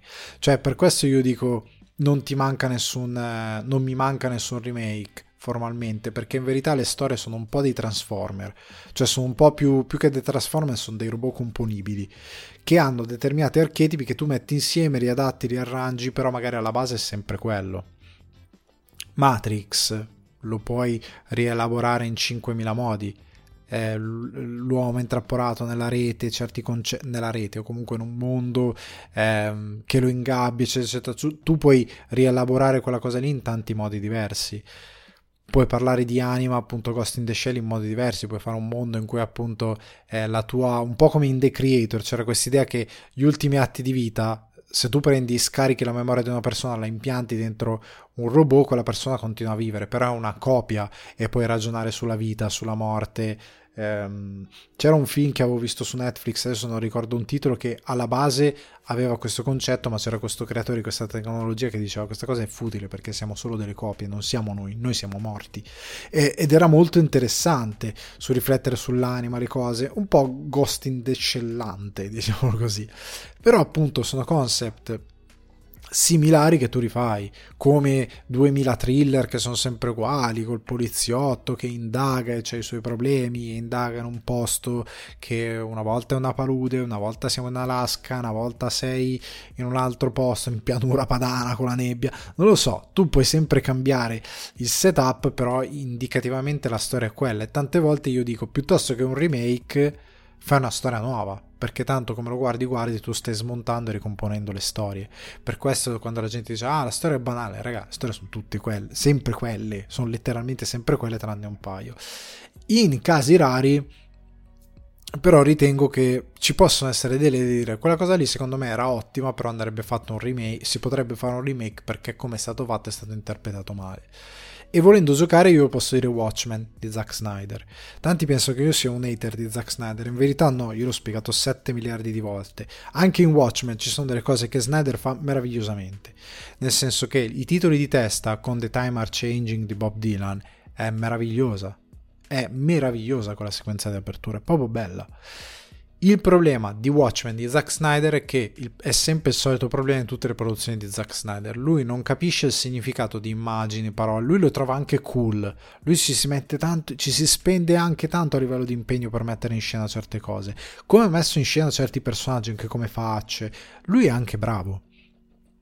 Il problema è che nei significati alti lui avrebbe bisogno di qualcuno che dice no, Zack, sta cosa la stai distruggendo. Cioè la stai proprio facendo a pezzi. Per favore, ragioniamoci. Nel senso che in Watchmen, se leggete il fumetto, lui elimina un elemento fondamentale di Watchmen molto fantasioso e che aiuta Watchmen ad esistere per metterne uno più terreno, più banale e poco interessante. Il punto che è il fulcro di tutto Watchmen, quella cosa lì è, è, un grosso problema se tu togli quella cosa lì. Lui toglie determinate cose perché non capisce davvero il cuore della storia. A lui piace quella storia, è chiaro, quella è la storia che lui era, era nato per raccontare Watchmen. Il problema è che non l'ha capita e quindi nella trasposizione l'ha enormemente, eh, come dire...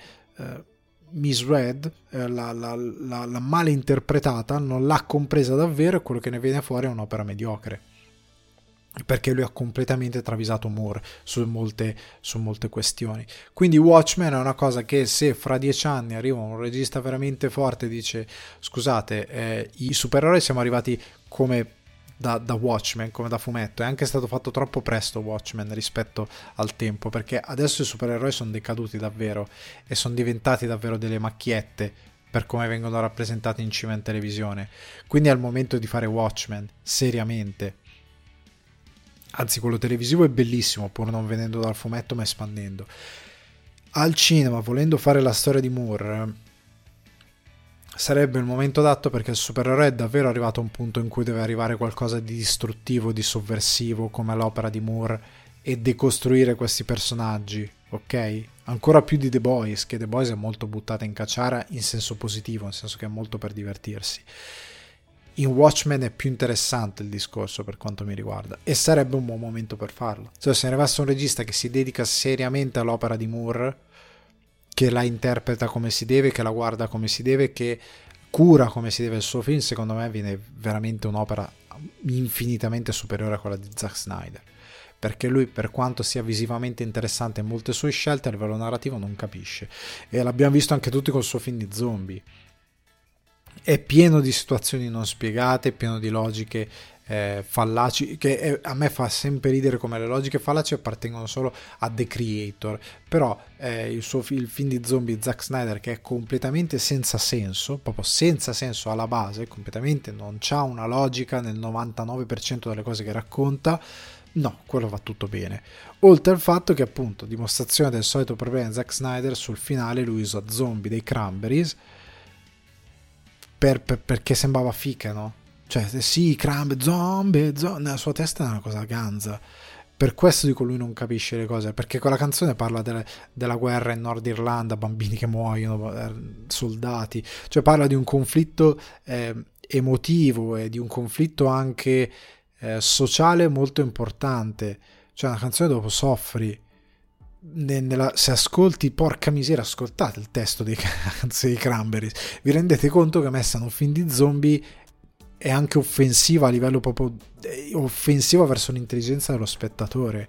Tu dici questo qua è un cretino, ascoltando il testo di quella canzone dici questo qua è veramente scemo. Se ascoltate il testo, se vi guardate anche il video musicale, dici questo qua è, è fottuto, cioè è andato completamente di testa, non capisce più.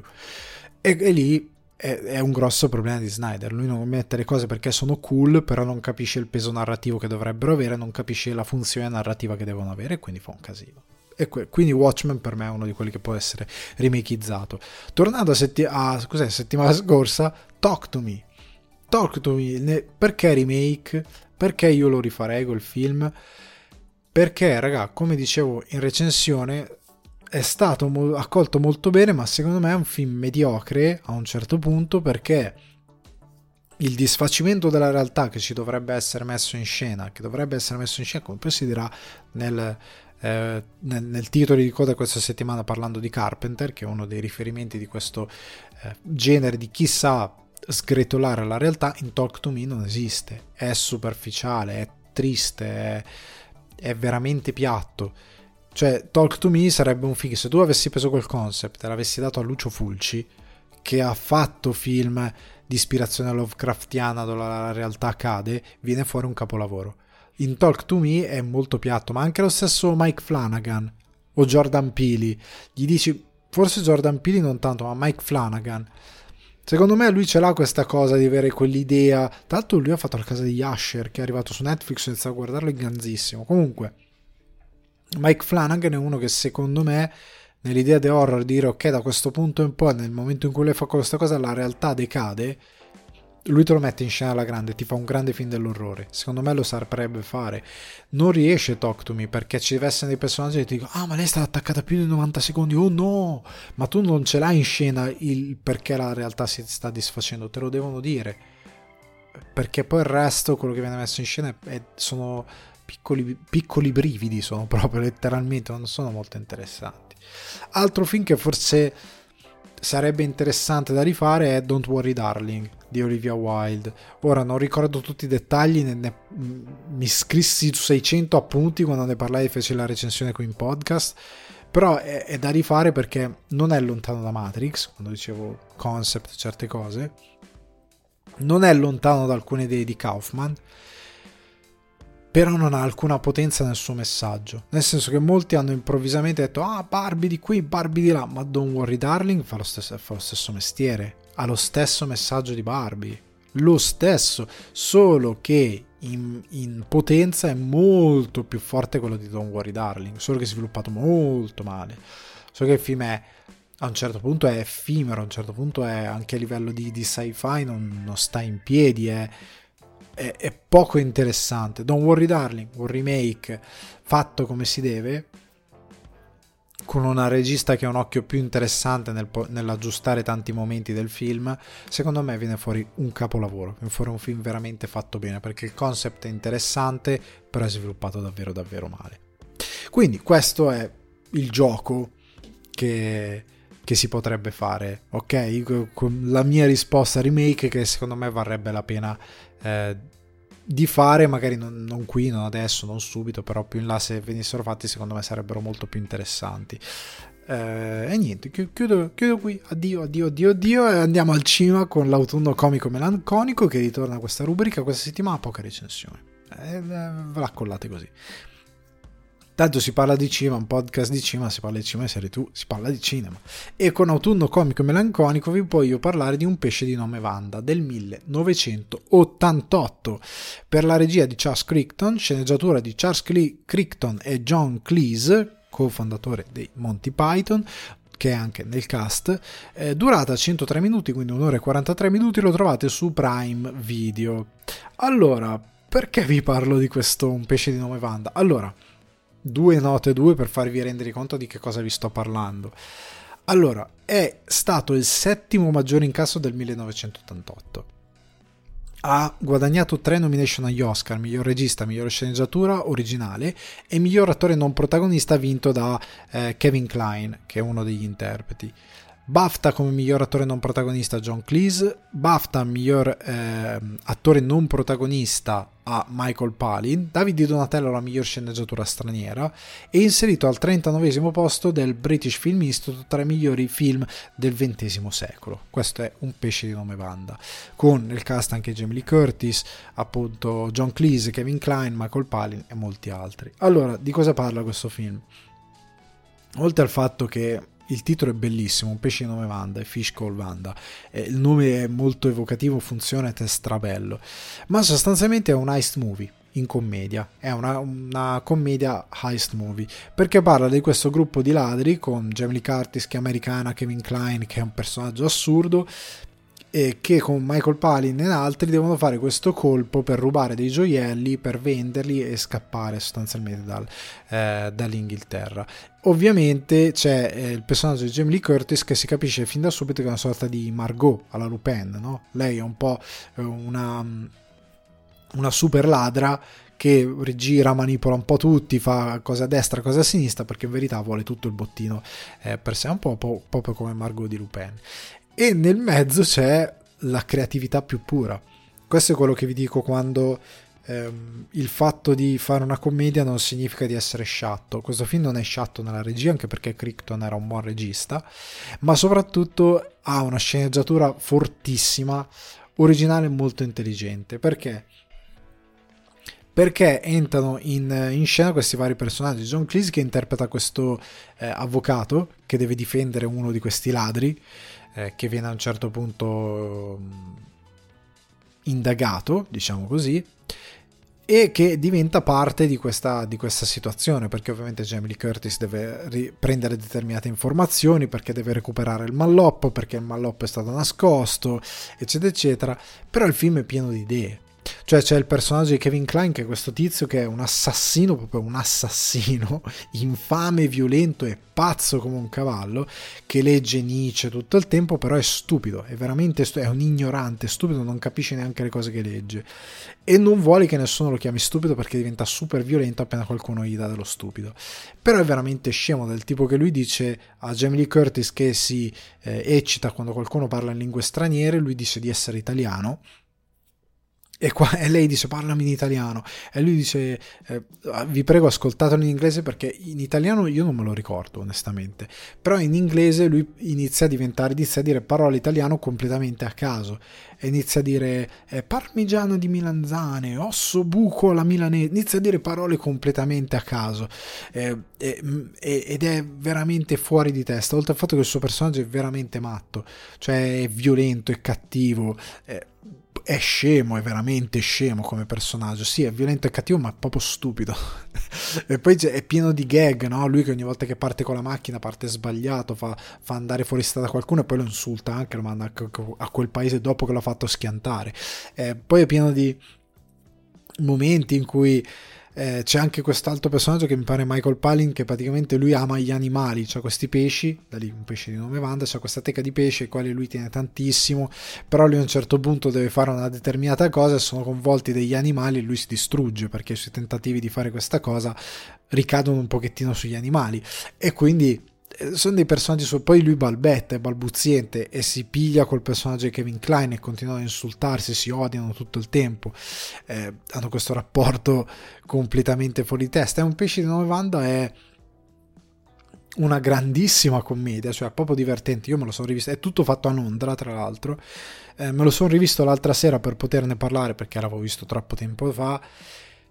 Ed è veramente geniale. Cioè, è un film che se lo mandi al cinema oggi, paro paro, ti sfondi da ridere. Cioè, proprio la gente viene fuori piegata in due da ridere. È proprio un film divertente. È, cioè, è invecchiato semplicemente perché è dell'88, quindi non ci sono gli smartphone, non c'è un certo tipo di tecnologia, ma a livello di, eh, di idee comiche, di trovate, di concept e di tante altre cose è super moderno.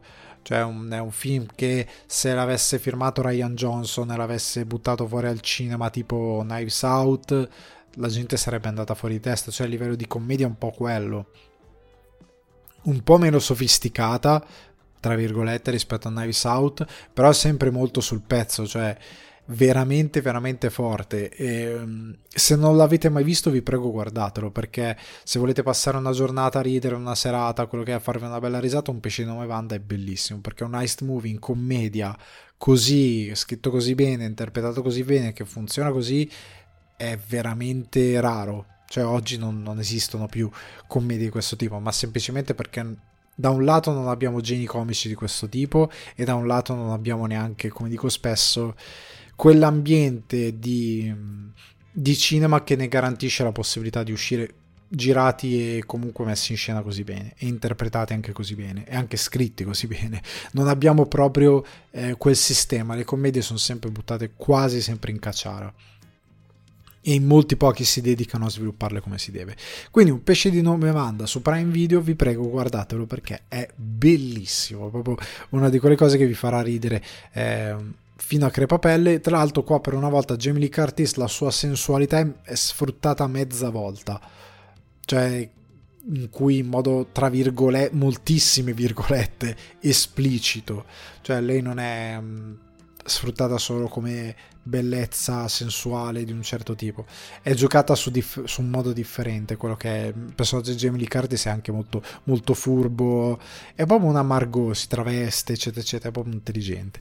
Comunque recuperatevelo.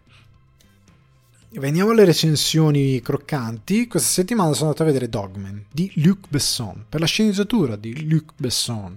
Durata 113 minuti, quindi un'ora e 53, distribuito in Italia da Double Line. Allora, trama, tramona. No, non è vero. In Italia è distribuito, scusate, non è da Double Line, è la Lucky Red. Perdono se ho fatto fare scuse.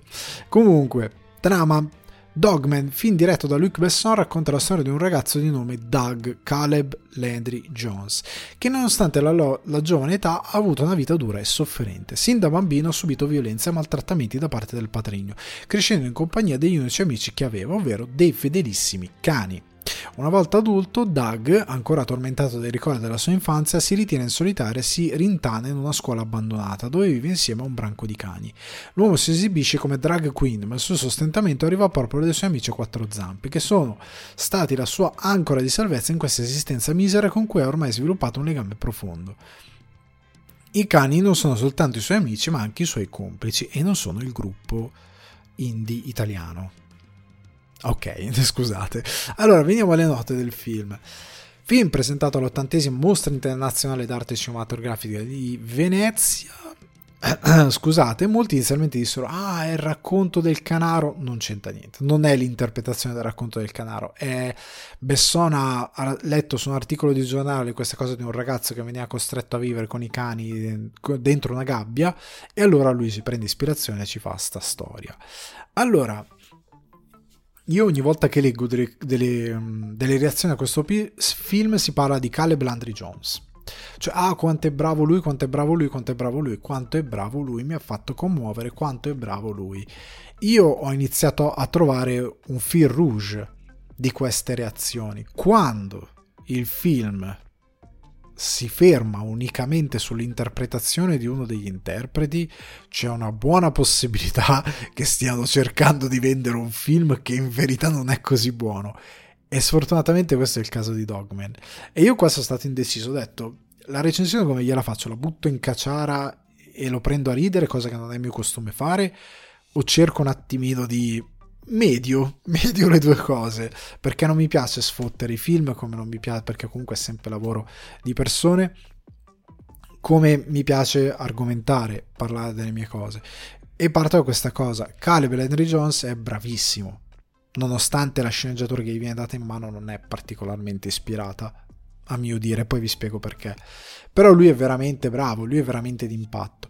Però devo dire la verità, io tutta questa commozione della quale si parla neanche per un minuto. Cioè non è perché mi ci butti nel mezzo un cane, un bambino e perché gli fai mettere tutte quelle frasi proprio da, da, da, da post reazionari Facebook. I cani sono meglio degli uomini. I cani sono meglio degli uomini. Proprio c'è questa cosa, i cani sono meglio degli uomini. E lui dice sì. Basta ragazzi. Un conto è... Un conto è certe cose anche dette scherzando, anche dette in un certo modo, però là fuori c'è gente che poi ci crede sul serio, che il cane è meglio dell'uomo, seriamente. È una cosa interessante, uno spunto di riflessione interessante.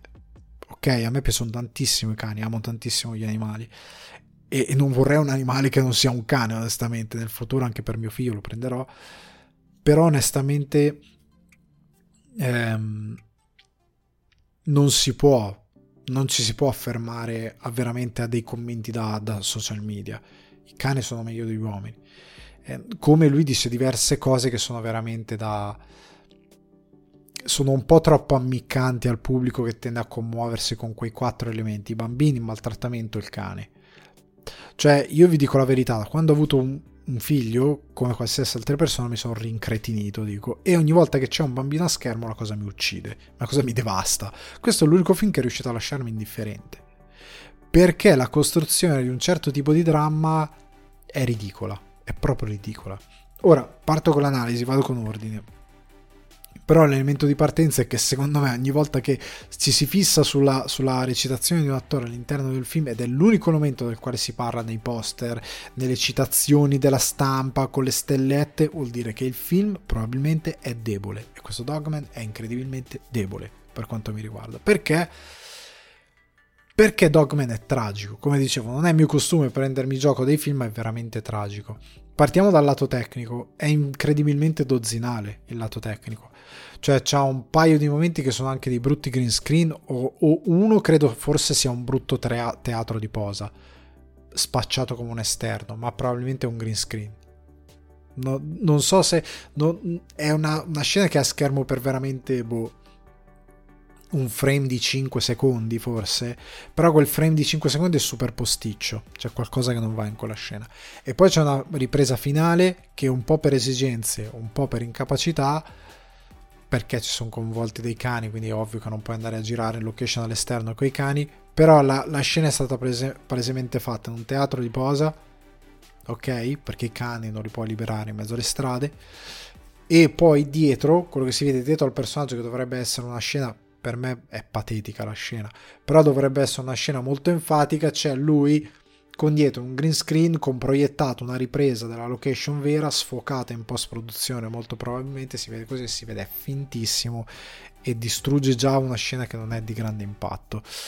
E, e, e, in generale fotografia, altri momenti ho trovato le luci, cioè un modo di utilizzare le luci, ho trovato tutto molto piatto, molto poco interessante eh, e veramente poi raga, la cosa che ho, ho trovato più insultante nei confronti dello spettatore è che qua Luc Besson proprio ambienta un film negli Stati Uniti, ma è chiaro che lui negli Stati Uniti sembra non ci sia mai stato.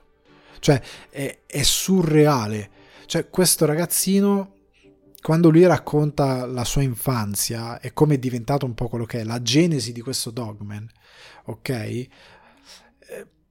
Che poi un dogman che esiste come per... una volta lo chiamano dogman e se sembra che lui sia una sorta di mito vivente ma in verità questa cosa non è coltivata e questo è uno dei grossi problemi del film. Comunque questo dogman praticamente lui è...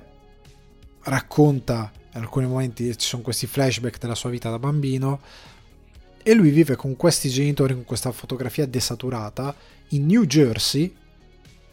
È un colpo di scena che è in New Jersey la sua infanzia, perché tu vedi questi estremisti religiosi, sapete, avete presente quelli che, tipo la Cletus dei Simpson, quando fanno vedere i redneck americani con la fiasca con le 3X, il moonshine, l'alcol illegale che si fanno, la salopet di jeans tutta lercia, quelle magliette bianche a maniche lunghe lerce, capelli a scodella con la rasata, tutti gli stereotipi della, della famiglia del sud super redneck americana. Così, così, tutto desaturato, super religiosi, però nel mezzo del New Jersey. Tu a un certo punto ti rendi conto che non sei negli anni 70, ma sei nel mezzo del New Jersey negli anni 90.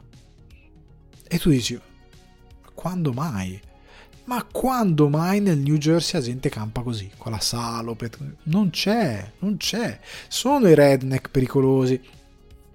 O meglio nel New Jersey qualche spostato c'è sicuramente ma in mezzo perché poi fanno vedere dov'è la casa è in mezzo a un quartiere del New Jersey con le macchine le altre case normali con, con la bandiera attaccata fuori e non ha nessun senso il fatto che questo che fa le, i combattimenti clandestini con i cani c'ha questo recinto butta un bambino dentro al recinto con dietro 200 case non lo sa nessuno. Cioè in America dove c'è la cultura del guardare i vicini, ci sono anche i cartelli con l'omino col cappuccio alzato e, e, il cappello e lo sguardo è attento che i vicini stanno guardando. Cioè c'è questa cultura qui, loro sono dei redneck de, de, della Louisiana, però in mezzo a un quartiere del New Jersey, non c'ha nessun senso questo. A livello di messa in scena è surreale, non ha nessuna... niente, non ha, non ha senso quella cosa lì, è completamente senza... zero. Zero è una roba, quello è una delle cose peggiori del film, non ha nessuna solidità. È completamente un'immagine di uno che non ha idea di cos'è manco il New Jersey. Eh, ma proprio zero. E questa idea di messa in scena, che poi si riflette in altre cose del film, è anche buttata in cacciara perché anche alcuni attori secondari, eccetera, eccetera, sono veramente. Veniamo alla scrittura, che poi impatta anche per come Besson mette in scena molto male certi momenti. Ehm, allora, una cosa su tutti, mi si è incartato tutto. Allora, una cosa su tutti. Dogman ha delle premesse interessanti, il problema è lo sviluppo. Il protagonista stesso è tragico. Il protagonista è una crasi tra Ace Ventura, Joker e Billy Elliot. Non, non, sto scherzando. Io vorrei dirvi che questa vorrebbe essere. Sembrerebbe la parte dove sto scherzando, ma è così. Cioè, Ace Ventura perché? Perché lui parla con gli animali. Lui è San Francesco d'Assisi. Lui fa un cenno a un cane. Il cenno è sempre uguale, però il cane fa cose diverse. Cioè, ma serio, sto, non sto scherzando, lui fa un cenno a un cane che è sempre uguale e il cane fa un'azione ogni volta che comp- lui come fa a fare certe cose con i cani è, è, è incomprensibile. Lui fa un cenno sempre uguale e i cani fanno qualsiasi cosa. Quindi lui è Ace Ventura. Perché non c'è ragione per queste cose qui. È Joker perché palesemente Luke Besson si è visto Jorik, Todd, Todd Phillips, ci ha fatto il, il super botto, ha capito che forse quel tipo di personaggio poteva funzionare, cioè questo tipo di personaggio che Todd Phillips, no, cioè scusate, eh, Luc Besson non si è reso conto che Joker è Re per una notte Taxi Driver. Si è dimenticato di Scorsese molto chiaramente. E quindi al posto di ra- raccontare un personaggio veritiero, racconta un personaggio, poi ci arriviamo, incredibilmente sopra le righe che nelle sue drammi è così patetico che non è credibile davvero. Perché è troppo, è troppo patetico questo personaggio, tro- le sue sventure sono troppo tante, troppe tutte insieme e non è un personaggio così intelligente, il fatto che abbia tutto co- funzioni tutto con i cani è paradossale. E poi è Billy Elliot perché è un po' la storia di Billy Elliot. Cioè di lui che eh, c'è questa cosa che andava a teatro, recita Shakespeare, sa Shakespeare a memoria, però se la sedia a rotelle, perché lui è anche sulla sedia a rotella, appunto, un momento molto sopra le righe, eh, e, vorrebbe fare una determinata cosa, però non la può fare. È un po' Billy Elliot da questo punto di vista. poi questo ragazzino poi tutto bellino, pelle bianca, le lentiggini, è, è tragico come, come la crasi di questi tre personaggi. Perché dico che il dramma è inutilmente eh, sopra le righe e poi soprattutto è patetico.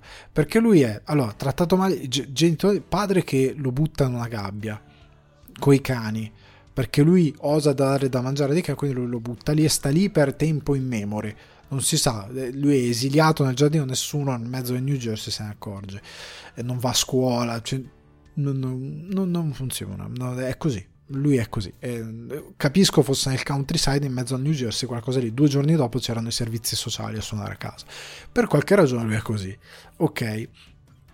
Lui è buttato lì così e in più finisce sulla sedia a rotelle. Come finisce sulla sedia a rotelle non ve lo dico, ma è una delle cose più paradossali che io abbia mai visto ed è comica il modo in cui finisce sulla sedia a rotelle. C'è di mezzo un fucile però non vi dico come, perché se vi dico come voi non mi credete. Se lo vedete, se lo vedete dite, no dai, seriamente. Perché non, non, non è neanche messo in scena come finisce in sedia a rotelle, è detto a voce. Perché messo in scena non si può mettere in scena, perché se lo metti in scena diventa Cocco Bill e diventa veramente diventa sopra, oltre sopra le righe. Lui rimane in sedia a rotelle con questa cosa che anche poi il proiettile è piantato nella spina dorsale, quindi se lui cammina il proiettile si sposta e va verso la sua morte. Cioè lui anche quello, non solo era maltrattato, la madre vigliacca che l'ha abbandonato, non è andato a scuola all'inizio quando era bambino, poi ci va, però è la prima donna che l'ha abbandonato, poi ci arriva anche quella, e anche sulla sedia a rotelle. Perché di sì? In questa cosa che se cammina va incontro alla sua morte. Porca miseria, altro, qualcos'altro gli volete mettere? Eh, perché poi è tragico anche il modo in cui lui cade in disgrazia per questa questione dei cani, cioè che più che cadere in disgrazia è un po' un cretino, perché c'è una scena in cui lui va a cercare lavoro che è paradossale, ma paradossale, cioè va contro alcune regole, tra, tra la prima il fatto di lui lo stare in piedi, il camminare, che non vi sto qua a dire, che però non hanno senso nel momento in cui lui tipo va a cercare lavoro come cuoco. Ma come cazzarola fai a fare il cuoco, soprattutto in un fast food? Come, come stracazzarola fai se hai messo determinate condizioni? Anche nei ristoranti, poi lui va anche nei ristoranti fichi. Non so se vuole fare il cuoco lo chef, ma è chiaro che non ti prende. Come fanno a prenderti? Tu stesso hai messo una regola in sceneggiatura che lui non può fare determinate cose e poi va. È, è tutto completamente fuori di testa. Poi, quando c'è questa scena di origini di Dogman, c'è il momento Selina Kyle di Tim Burton, ma senza la, la, fascinazione surreale di Tim Burton che la rende anche funzionale al racconto, con questa dinamica, perché ho tutti i cani che gli leccano il dito. Comunque, e poi arriva il momento del fallout emotivo di lui, il momento tra taxi driver, il momento re per una notte, quello che lo fa switchare completamente, gli fa perdere la testa. E c'è questa frase I'm in the dog business e io lì ho riso in una maniera. Io non avevo quasi le lacrime quando lui dice I'm in the dog business io sono morto. Perché? Anche qui non vi posso dire i dettagli però la parte emotiva più bellina è quando lui racconta che a scuola si innamora di questa ragazza che faceva la, la, professoressa di recitazione, che era lei stessa un'attrice, gli insegna Shakespeare, lo fa perché lui legge tantissimo, lo fa uscire un po' dalla sua comfort zone, lui recita, recita tutto Shakespeare, se puoi recitare Shakespeare puoi recitare tutto. Bellissimo, gli, si lega anche poi al fatto che lui ehm, si esibisce come drag queen, anche se le esibizioni sono tragiche, comunque eh, lui si, si, dà un senso a determinate cose, che è la parte emotiva un po' più interessante del film, ma come poi lui c'è questo fallout emotivo che si lega a questo suo unico amore. È, è una delle cose più patetiche che abbia mai visto. Non vi sto a dire cosa succede, ma c'è una cosa super creepy che lui fa. Nonostante questa cosa si va avanti, c'è il suo fallout emotivo di questa donna che chiaramente non, non sta con lui perché lui vive con i cani. Eh, non è uno spoiler, è abbastanza chiaro. Però ecco, lui sostanzialmente dopo questo rifiuto ha una reazione per me troppo caricata, troppo stupidamente emotiva, eh, troppo assurda, eh, per la quale poi lui appunto diventa questo personaggio e diventa questo personaggio che non ha un tono. Cioè lui che cos'è? Chi è questo Dogman? Boh, perché a inizio film sembra che lui abbia una sorta di popolarità nel quartiere, Dogman, vado da Dogman a chiedere aiuto. Però effettivamente non, non viene costruita poi nel resto del film questa cosa. Cioè si indaga sul suo passato e sul fatto che lui eh, fa, si esibisce come drag queen, che è una cosa interessante, che ha anche costruito bene il suo personaggio da drag queen, ma non si capisce come lui ha avuto un certo potere come Dogman. Cioè perché lui è temuto e conosciuto, la gente parla di lui, non si capisce. È messo all'inizio del film quella cosa lì non tornerà mai più, non è costruita proprio. Come fa a essere bello un film dove c'è una cosa che non è costruita? Cioè lui è un mito, ah, mito di quartiere Dogman, vado a chiedere i favori come se fosse il padrino, però poi non c'è st'imponenza di Dogman. Cioè il personaggio no, proprio non esiste. E lui è questo personaggio che non esiste, che non si capisce perché è famoso nel quartiere, perché conosce, perché viene utilizzato per richiedere aiuto, protezione, supporto, quello che è. Però poi è anche un po' Robin Hood. Lui ruba, e ruba con i cani. E c'è questa scena, scusate però, c'è questa scena con eh, una canzone di Miles Davis e i cani che fanno le cose simpatichine mentre rubano, sembra un film della Disney, cambia di nuovo tono, cioè il film di Besson cambia continuamente tono. Cioè, ha quel momento teatrale che è un momento molto carino, ha i momenti con i redneck che non hanno senso, ha i momenti di, di, di, furto, ha i momenti in cui lui fa questo protettore di quartiere.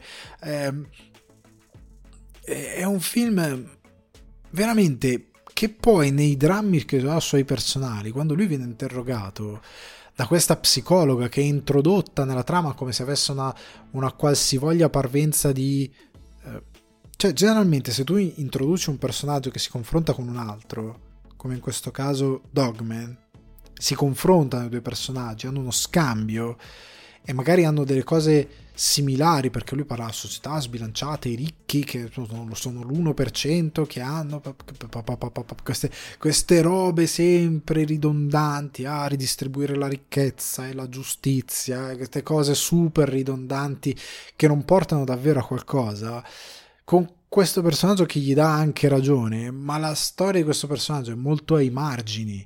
Generalmente c'è un impatto su questo personaggio, si crea qualcosa di emotivo interessante. Qua è tutto piatto, è tutto un pro forma.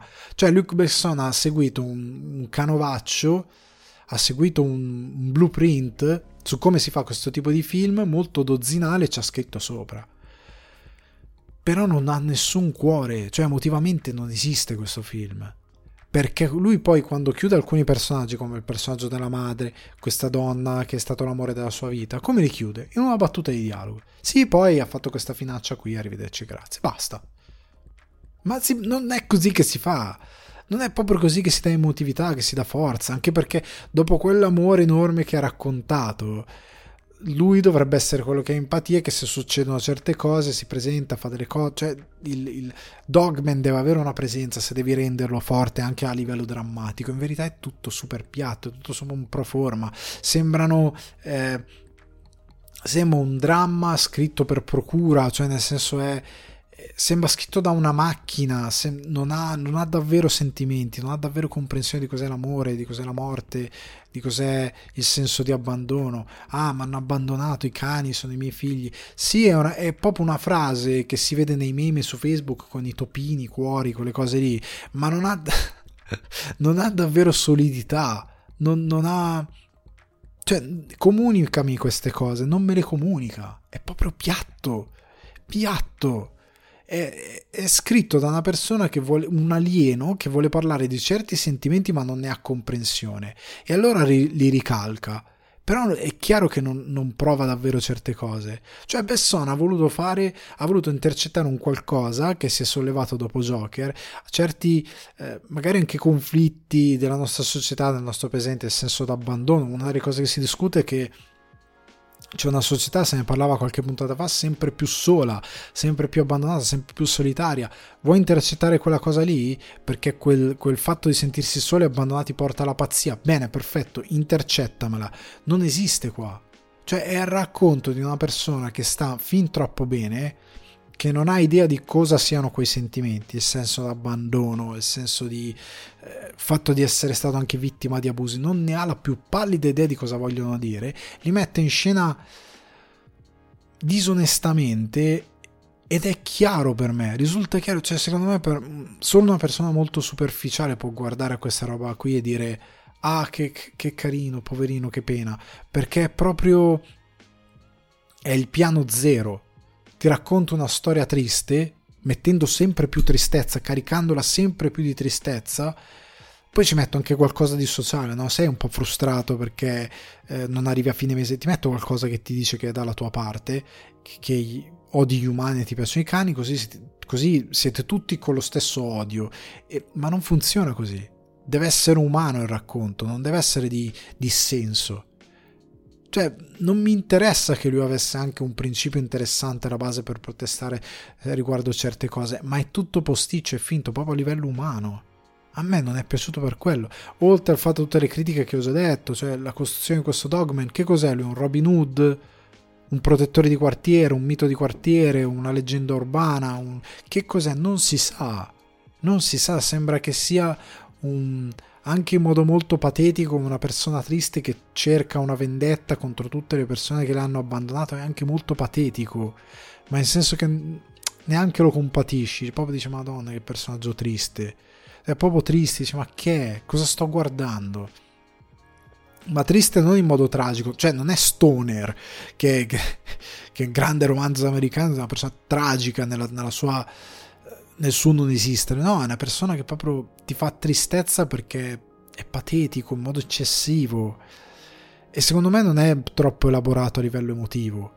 Oltre al fatto che ha tutti questi problemi di costruzione, cose che vanno, vengono, non hanno dimensione, non hanno cioè, io, Besson, ci sono tante sue opere che mi sono piaciute, è uno dei, dei registi più, che è stato più interessante negli anni 80-90 più che altro, però veramente è completamente perso. Cioè, questa è una, cosa, una delle opere più finte che abbia mai visto in vita mia. Cioè, proprio disonesta, perché tutto quello che racconta non ha davvero un valore umano. È una cozzaglia di cose per compiacere il pubblico, in una certa misura però non, eh, non dà davvero non me ne frega niente questo personaggio è proprio non mi interessa del suo del suo fato di quello che alla fine va incontro perché è nulla è nulla e poi è tutto senza cioè alla fine c'è una scena sempre coi cani, l'ultimo atto, che è veramente drammatica. È drammatica nel senso che è triste, è drammatica nel senso che la messa in scena, anche l'idea di base, è talmente assurda sopra le righe, mentre tutto il resto vuole essere così ancorato alla realtà che, che proprio non ci siamo. Non hai quel senso di disperazione che questo personaggio dovrebbe avere. Non hai il senso di disperazione. Poi c'è una scena, scusate, io non so, io, eh, c'è una scena dove il, uno dei cani deve fare una cosa, deve cercare un'automobile. No, non voglio dirvi in che contesto, deve cercare un'automobile. Ve lo dico senza contesto, così. Lui, per fargli cercare questa automobile, gli fa vedere un giornale con su la foto di un'automobile tipo degli anni 50. Il cane, negli anni 90, primi 2000, esce e trova una macchina non come quella del giornale perché è cambiato il tempo, ma la riconosce perché non si sa perché. Non si sa con quale addestramento, non si sa. Io posso anche starci al, al, al la, la, la, non mi sta venendo più il termine tecnico, la sospensione dell'incredulità, però se è costruita, qua non c'è costruzione, è surreale, bah, lui è Ace Ventura, lui ha doti da San Francesco d'Assisi, questo cane riesce in questa cosa perché sì. Cioè, è proprio senza logica il modo in cui questo cane riesce a fare questa cosa. Però, ripeto, anche come, come chi è Dogman alla fine, chi è? Non si sa. Cioè, non c'è una definizione di cos'è questo personaggio. E a me non mi interessa che ci siano dei temi sociali perché i temi sociali li devi saper raccontare. Sì, ci sono dei temi sociali, ok, ma li devi sapere raccontare in modo onesto. Questo qua è disonesto, il piano umano è terribile. Cioè, io non riesco a empatizzare con, con, questo personaggio. Comunque, non dico empatizzare perché non è sempre quello l'obiettivo, ma comunque a capire quali sono le sue difficoltà. Perché è tutto finto, ma è proprio finto.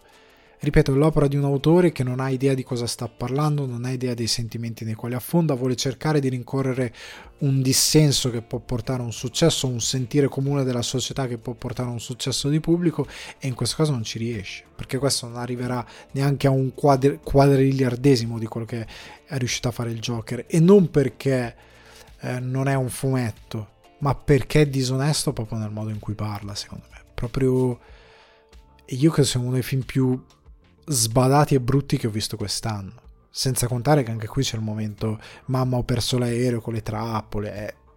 Dio mio, è proprio tutto sbagliato. Per me è un film completamente sbagliato.